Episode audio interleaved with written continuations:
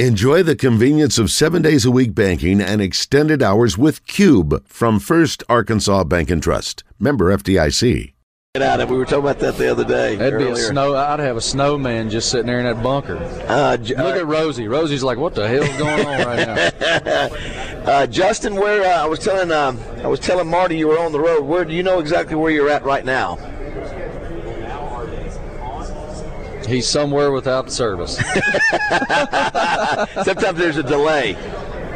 I'm back. I missed you. Sorry. What? There he is. I What was now? telling Marty. I was telling Marty you were on the road somewhere. Marty Smith joins us now, and I said I'm not exactly sure where you are. I want you to remind Marty. I've where only you're told him 15 times this morning, uh, Marty. Louisville, Uh, somewhere in Louisville, I think. Right? You're headed I'm to in- Louisville. I- as a matter of fact, uh, I'm in Louisville. The last time that I played this show, Marty came on stage and sang with me.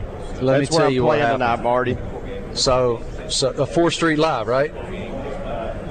Yep, that's it. All right. So, I was in town for the Kentucky Derby, I think, and I'm having dinner, and they the waiters like, "There's a, a concert out there tonight," and I'm like, "Oh, sweet, who is it?" She was like, "Justin Moore," or he was like, "It's it's Justin Moore." I'm like, "What?" So I text JM, and he's like, "Yeah, man, come to the show." So we walk right out of the restaurant. Stage is right down the street. Here comes JR. He takes us. Th- I don't even know where we went through like a shopping mall or something. I don't know how we got to the stage, but we get to the stage and I'm tuned up pretty good. Next thing you know, JM starts singing um, "Country State of Mind." And he he's walking over to me. I'm like, why is he coming over here? And he's like, he like he's like, come on. So I start singing "Country State of Mind" in front of like seven thousand people, and I can't sing. But it, that was He an amazing it. memory, man. He killed I love it. you, brother. That was cool as hell. Love you, get to do buddy. that. And Good you were just uh, we we barely missed you in Dewey Beach. We went to the Friday night performance. You were there Thursday. That's your second year in a row. Yep, I was. I uh, I love it there, man. And that bottle and cork is a hoot. Yeah. You got to be careful in that place. You lose life off your years if you ain't careful. The uh, was you know one thing about you, Marty. We had you at the Touchdown Club last year. You were outstanding, Thank and you. Um, uh, one of the things about you love music. I mean, you, I Oh, mean, it's a very important part of your life. You know, a lot of musicians like Justin and others. So I thought it was interesting. uh, Of all the coaches, there's only one that really talks about music, and it's Sam Pittman. You Yep. know, and, and he's you know he's, he's he got on stage. Who was it? He got on stage with? I just said Foreigner. Yeah, And he just told yeah. us that story too. He said, he said he probably told you the same story. He got on the stage and he said he got he said hot blooded, check it and see, and he then he sees like, is this microphone even on? Can y'all even hear me out there? Pitt's hilarious, dude. He is the the beauty of that man is. The, the, it is rare when somebody is just exactly who they are, and the authenticity that comes with that is so damn refreshing. Yeah. It's just so refreshing. And he he told I asked him what his perfect day was, and he was cracking me up. He's like, when you come when you come back down the hall country, by God, we'll do it. I said, how many cold beers does that entail? He said, oh, you know. I said, well, about nine or ten. He goes, oh, maybe a few more. Yeah, he uh, Justin Justin I think it was around when him and Bielema were together, and those two together were quite the pair when it comes to. Uh, Oh yeah, yeah. We had some fun times, but uh, yeah, he's he's great. He's a great guy. I, I- one one of the games this year we went to, we go to three or four a year. Uh, last year, I, I should say, we uh, we stayed with uh, he and Jamie, and uh, so yeah, we had a good time. It, it was fun. A couple years ago, so I'm I'm also the ESPN horse racing guy. Yeah, And so I was at the, uh, not the Belmont, I was at the Preakness in Baltimore. And I'm standing there getting ready, like the, the race ends, and I'm standing there getting ready to go across the track to the winner's circle to interview the winning trainer and the jockey and whatnot. And all of a sudden I hear, Marty. And I turn and look, and it's Pitt and his wife. I was like, "What are you doing?" He's like, "Man, I met the owner of the horse last night, and they told if they told me to if if if they won that I should come in, but they ain't let me in." I'm like, "Well, you're in now. Come on, you with me." And here comes Dan Pitt and his wife. We walk we walk right into the winner's circle. He was like, "This is awesome." He's just a great American. I love that guy. yeah. He uh, and, and uh, yeah. Go ahead, Joy. Didn't you race a horse one time Didn't, I've never raced a horse. I've ridden some, and it was an unfortunate. but it's- I thought you ran while you were on TV one time. I saw you running. Oh, I no, I ran the 40 There at go. Churchill Downs. There you go. in a suit, Gotcha. split my I pants. didn't know. If there, I didn't know if a horse was going the same time or you just. when you wear pants as tight as I do, man, you gotta be you gotta be careful. Well, you keep yourself in Uh, yeah, shape. it could be Tell a me wardrobe about it, brother. malfunction at any moment. what was your I know the feeling. Slow.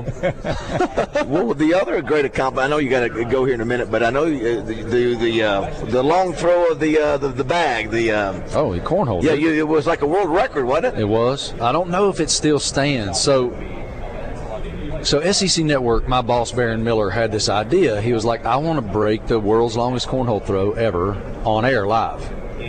Well, I mean, it's involved. Yeah. You don't just like go do it. They got an adjudicator to come over from London, Yeah. from Guinness. The guy had his like fancy pants jacket on and British accent, and the whole deal. And he comes to the Georgia Tennessee game and I had a big feature on College Game Day that day on uh, Jayden Daniels, LSU's quarterback, and that was the last thing I had to do that morning. Well, I got done at like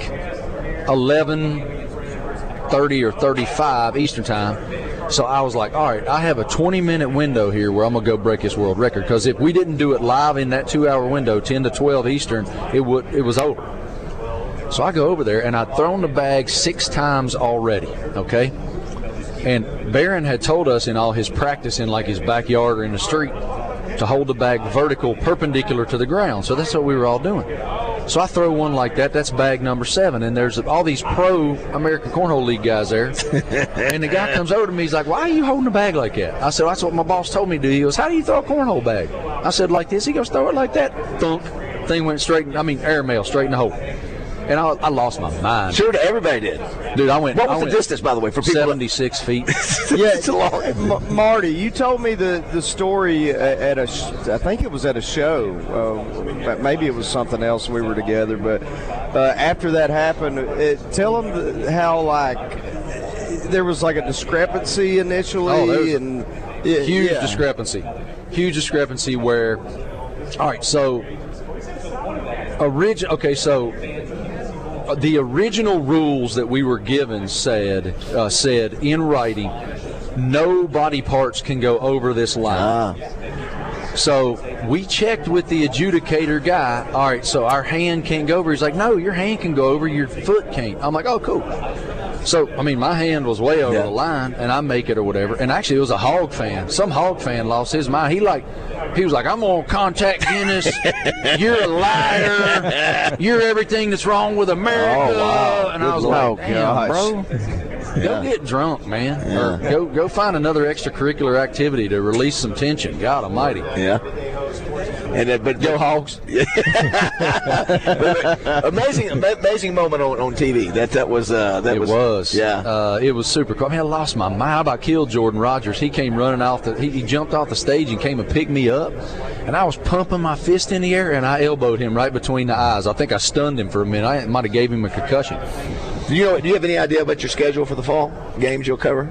Um, we are coming here, back here, week one for Tennessee, Virginia. They play at Nissan Stadium. We're uh, advocating to see if we can maybe get our stage on Broadway. Uh, that's that's oh, our hope. yeah. Um, and then from there, I, I, I don't know this for certain, but I think it would probably be easy to say that we'll be at Bama week two because Texas is going to Tuscaloosa. That's and from there, I don't know yet. Yeah, yeah. Well, man, you always do a great job. I know you got a thousand things. You're getting ready to interview Rattler, the I quarterback got from Spencer Rattler next, and then after that, I got Shane Beamer, and then Lane Kiffin, and then Heupel, and then Joe Milton, and then I haul freight to the BNA airport to try to get to my little girl is performing in a the, uh, Mean Girls theater production.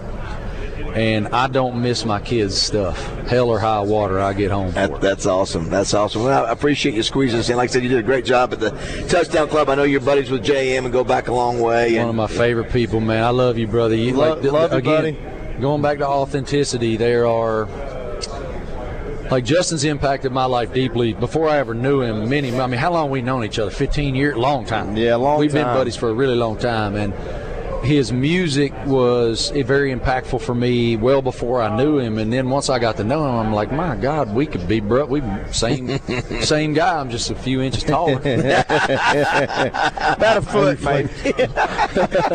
I reflect. Uh, we had a great visit with you in, in NASCAR uh, when you were. Uh, gosh darn it, Justin. Where was that at? It was Indianapolis. Indianapolis. Yeah. Yes, That was but- where we initially met. But there was a great night where you brought a couple of race car drivers to the bus. Uh, Jamie, uh, the broadcaster, Jamie, McMurray.